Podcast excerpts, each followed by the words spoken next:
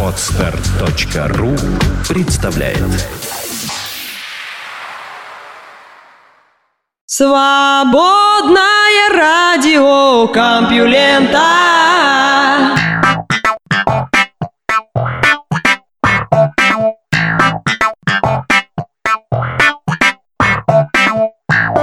Здравствуйте, в эфире «Свободное радио Компьюлента». Вы слышите Лёшу Халецкого, а этот выпуск называется «Пара на сене». Впереди много интересных новостей.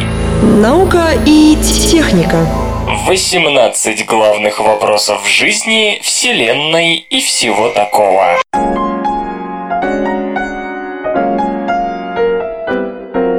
Есть много такого, о чем человек узнал за последние тысячелетия. Но кое-что нам все же неизвестно, и этого кое-чего подозрительно много. Давайте окинем беглым взглядом самые острые углы нашего незнания.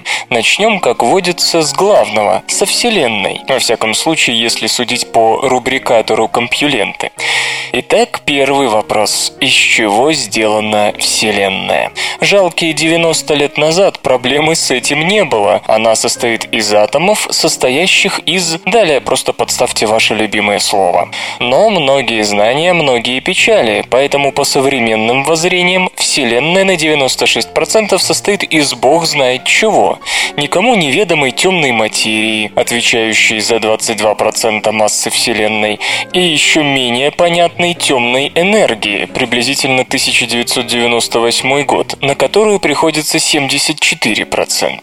И если остальные 4% можно пощупать, то 96%, хотя мы и не знаем, что это такое, пощупать не удастся никогда.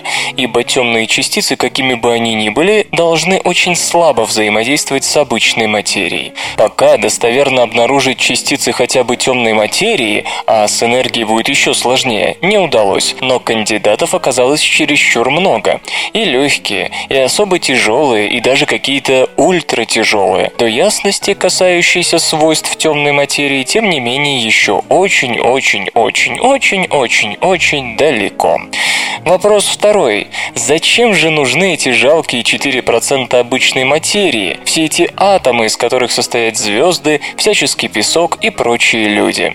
И правда, их не должно быть. Стандартная модель не позволяет предположить, что вещества и антивещества в момент рождения Вселенной было разное количество. Но тогда, после их возникновения, антиводород должен был аннигилировать, столкнувшись с водородом и так далее. Финальная картина должна быть трагичной. Все атомы аннигилированы, а по Вселенной взад-вперед носятся фотоны разных энергий, свет и ничего кроме света. В таком сценарии даже этот свет увидеть было бы некому. И тем не менее мы все еще здесь. Значит, есть что-то, что мы упускаем в этой картине. Налицо загадка асимметрии вещества и антивещества. Предпринималось множество попыток объяснить ее так, мол, по каким-то причинам антивещество распадалось быстрее вещества и так далее. Но пока даже перспективные механизмы вроде превращения одних нейтринов в другие не могут дать корректного общепринятого ответа на этот вопрос. Вопрос номер три. И еще немного об универсуме. Есть ли другие вселенные, кроме нашей? Очень неудобный вопрос, ибо от ответа на него зависит вся наша картина мира. Если вселенных больше одной, то их с огромной долей вероятности много, причем неограниченно. Иные физики любят ссылаться на их численную бесконечность, мол, глупо спрашивать, почему наблюдаемые физические законы и значения фундаментальных физических постоянных именно такие.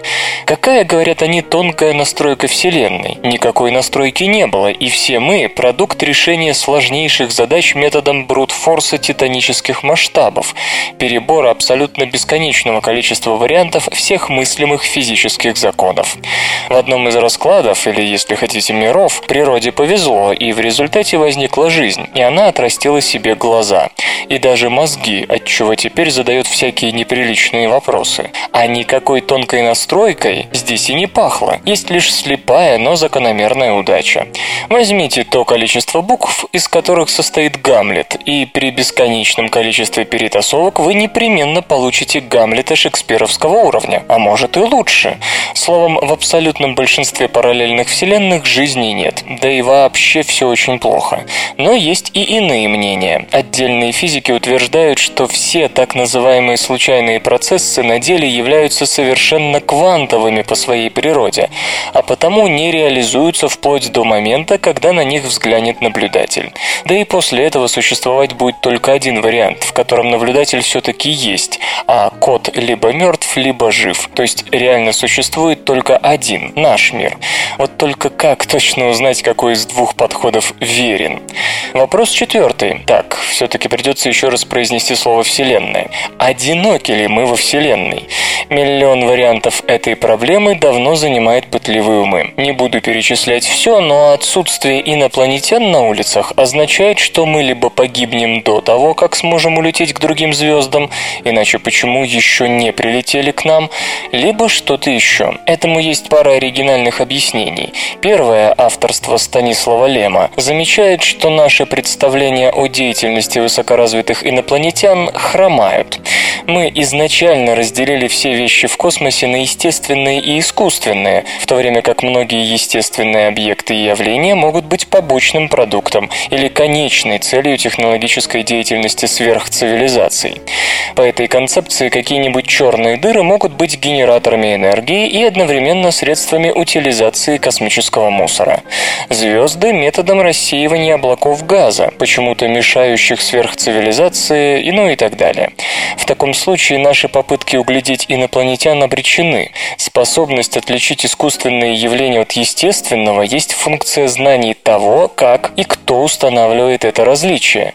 О том, как выглядит энергетика звездной концентрации мощности, на каком расстоянии ее можно обнаружить, каковы ее разновидности, об этом мы узнаем, когда будем обладать подобной энергетикой. Второй вариант, не очень-то серьезно рассматривавшийся в научной фантастике еще 60 лет тому назад, еще страннее. Путешествий инопланетян нет, потому что на определенном этапе они или учатся локально менять физические законы быстро и просто, что позволяет бесконечно расширять жизненное пространство без нужды в далеких путешествиях, либо же находят лазейки в другие миры, позволяющие вести колонизацию без путешествий при помощи полетов на космических кораблях. Вопрос номер пять. Что находится внутри черной дыры? Беда не в том, что мы этого не знаем, а в том, что у нас нет даже представлений о теории или эксперименте, которые позволили бы это узнать. Общая теория относительности отказывается работать в условиях сингулярности, гипотетически наличествующей в черной дыре. Может быть, здесь-то квантовая физика и должна сказать свое веское слово, но десятилетия попыток использовать для этого как ее саму, так и в связке с теорией относительности пока не привели к успеху. Нужна теория квантовой гравитации, но ее, увы, пока не удается построить. Ну а теория струн и петлевая квантовая гравитация, которые яростно хулят друг друга, однозначных решений не принесли. А теперь позвольте задать несколько вопросов. Скачать другие выпуски подкаста вы можете на podster.ru